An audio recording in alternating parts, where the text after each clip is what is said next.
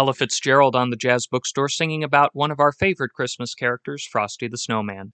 You are listening to the Jazz Bookstore on KJAC Radio, the source for the best old and new jazz and the latest gossip from Brew-Beck's Coffee Shop.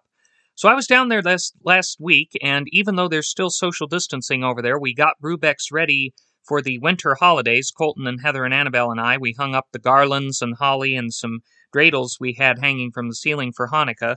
But the last thing that we had to do was put up the Christmas tree at Brew-Beck's, which Colton and Heather and Annabelle and I did together. And then Heather went to make a batch of red and green Christmas scones, as she always does at Christmas. And then Colton went to boil two vats of hot chocolate, one standard hot chocolate and one of these new white hot chocolates that they're starting this year.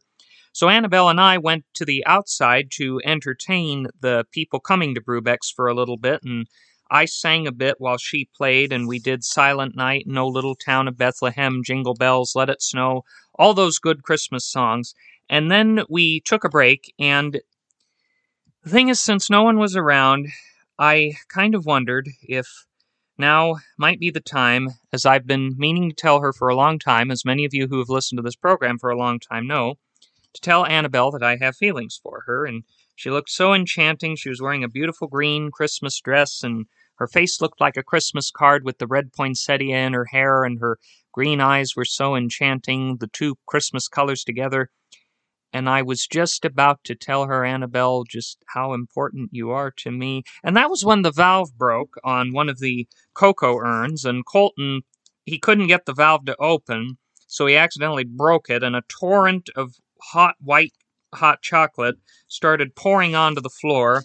And then when he tried to go get a towel, he slipped on the white hot chocolate that had fallen on the floor, fell backwards into the urn holding the regular hot cocoa, and it fell and the top came off and covered the entire back counter. And then Heather came out with a tray of her scones from the kitchen and a dozen of them, and she slipped and they all went flying, and all except for four of them, they all fell on the floor. And the rest uh, there were four that landed on the table.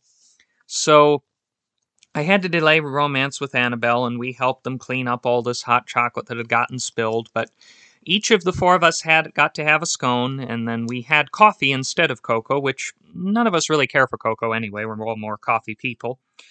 But as we glanced at the beautiful lit tree, wearing our masks and eating our scones, drinking our coffee, I thought, you know, I don't know if I really need presents this year. Because we got through the cocoa disaster and we got through 2020. You are listening to the Jazz Bookstore on KJAC Radio.